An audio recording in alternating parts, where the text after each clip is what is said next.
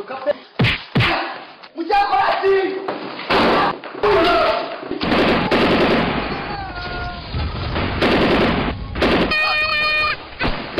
Drop your foot now.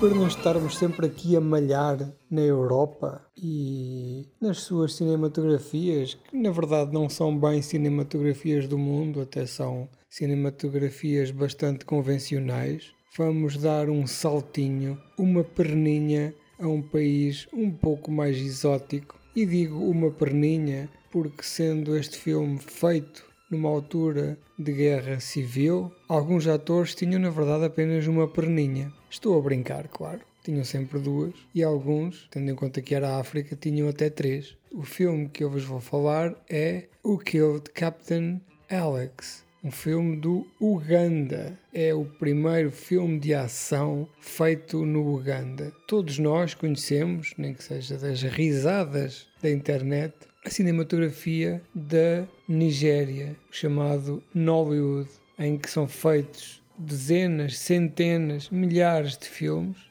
com meios de produção muito baixos, mas que preenchem bem as necessidades daquele mercado e neste momento é um mercado que abrange também já a África inteira. Uganda quis também molhar o seu pão nesta sopa tão apetitosa que é o mercado de cinema de ação e em 2010 foi feito este filme o Kill de Captain Alex numa aldeia com um rapaz com uma câmara de filmar e um computador e os seus amigos. Antes de continuar com esta review, deixem-me que vos diga que este filme foi escolhido pelo Miguel Ferreira no nosso clube de cinema do Nalgas Film Club. Uma coisa que eu não faço normalmente é abordar aqui filmes que seriam abordados no outro podcast. Mas tendo em conta que quase ninguém ouve isto, e ninguém vai saber deste double dipping, eu vou avançar na mesma. Até porque eles, aqueles malandros, fazem sempre isto, abordam sempre os filmes do NFC antes de nós falarmos deles no canal oficial, que é o podcast Nas Nalgas do Mandarim. Feita esta resenha, voltemos então ao O Killed Captain Alex que uh, é um filme que nos conta a história de um grupo de criminosos, o Tiger Mafia, que leva a cabo um conjunto de ações que apenas o Captain Alex e os seus amigos poderão resolver. Então, no início há um conjunto de trocas de tiros e de porrada e o Captain Alex desaparece e entra em campo o seu irmão, que é um clone africano de Bruce Lee, para dar cabo daquilo à bufatada. Este filme, feito com 20 ou 30 dólares e cujo início tem um disclaimer que diz que a única cópia que existe no mundo é uma cópia de baixa definição, uma vez que a cópia original tinha sido apagada do computador do realizador, que ele precisava do computador para fazer outro, para vocês verem o baixo orçamento que isto é. Apresenta, no entanto,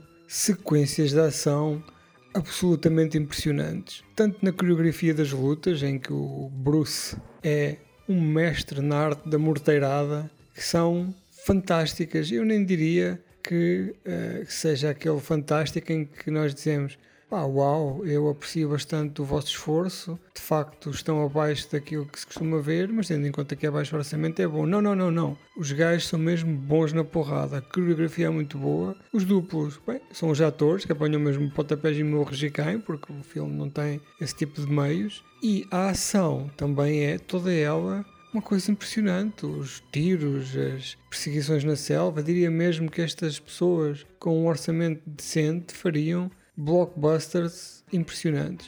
Uh, eu acho até, e tenho esta convicção, que daqui a 10 anos nós vamos ver realizadores destes africanos, estes realizadores que fazem filmes com 100 dólares, a fazer blockbusters de Hollywood de uma maneira inovadora, como por exemplo uh, os fizeram os realizadores de Hong Kong quando o cinema da ação ocidental estava em crise, ou mais recentemente os realizadores da ação dos mercados asiáticos, eh, da Tailândia e da Indonésia. E eu tenho esta convicção de que daqui a uns anos os africanos irão dar cartas no cinema de ação, até porque a sua ação, o seu, o seu género, que é esta action-packed, como eles, dizem, como eles lhe chamam, são também impregnados com um humor único. Este filme é facilmente se encontra na, na, na, internet. Não, se vocês forem daqueles atrasaditos que só veem filmes no Netflix e nas plataformas de streaming, esqueçam. Têm que ir mesmo ao Sr. Joaquim e fazer a sua aquisição.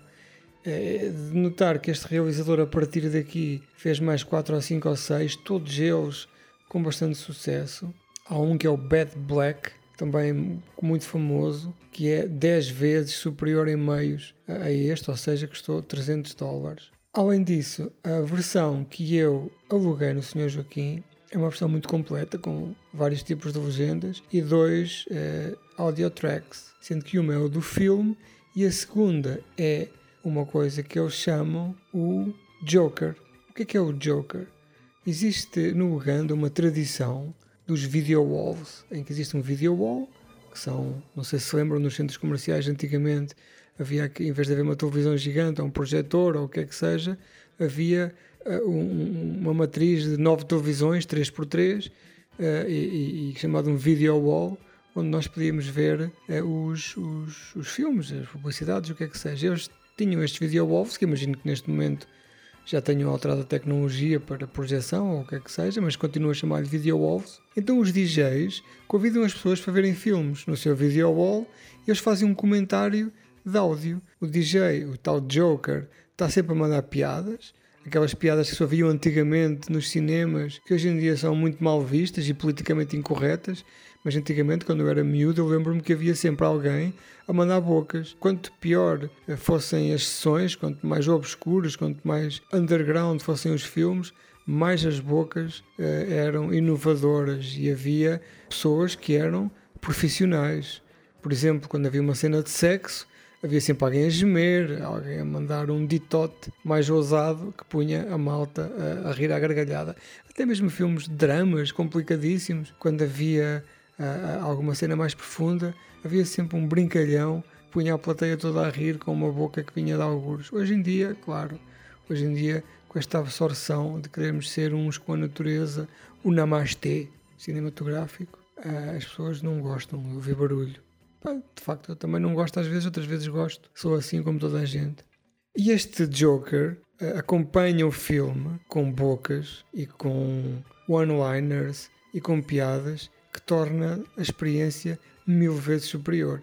E hoje até dizem, em algumas uh, publicações, que isto é tradicional, é, faz parte da tradição do Uganda ver os filmes neste ambiente, porque é assim que eles veem os filmes. Raman Film Productions presents the best of the best movies. kisoboka kisoboka kati mu uganda film productions mulembe mulembe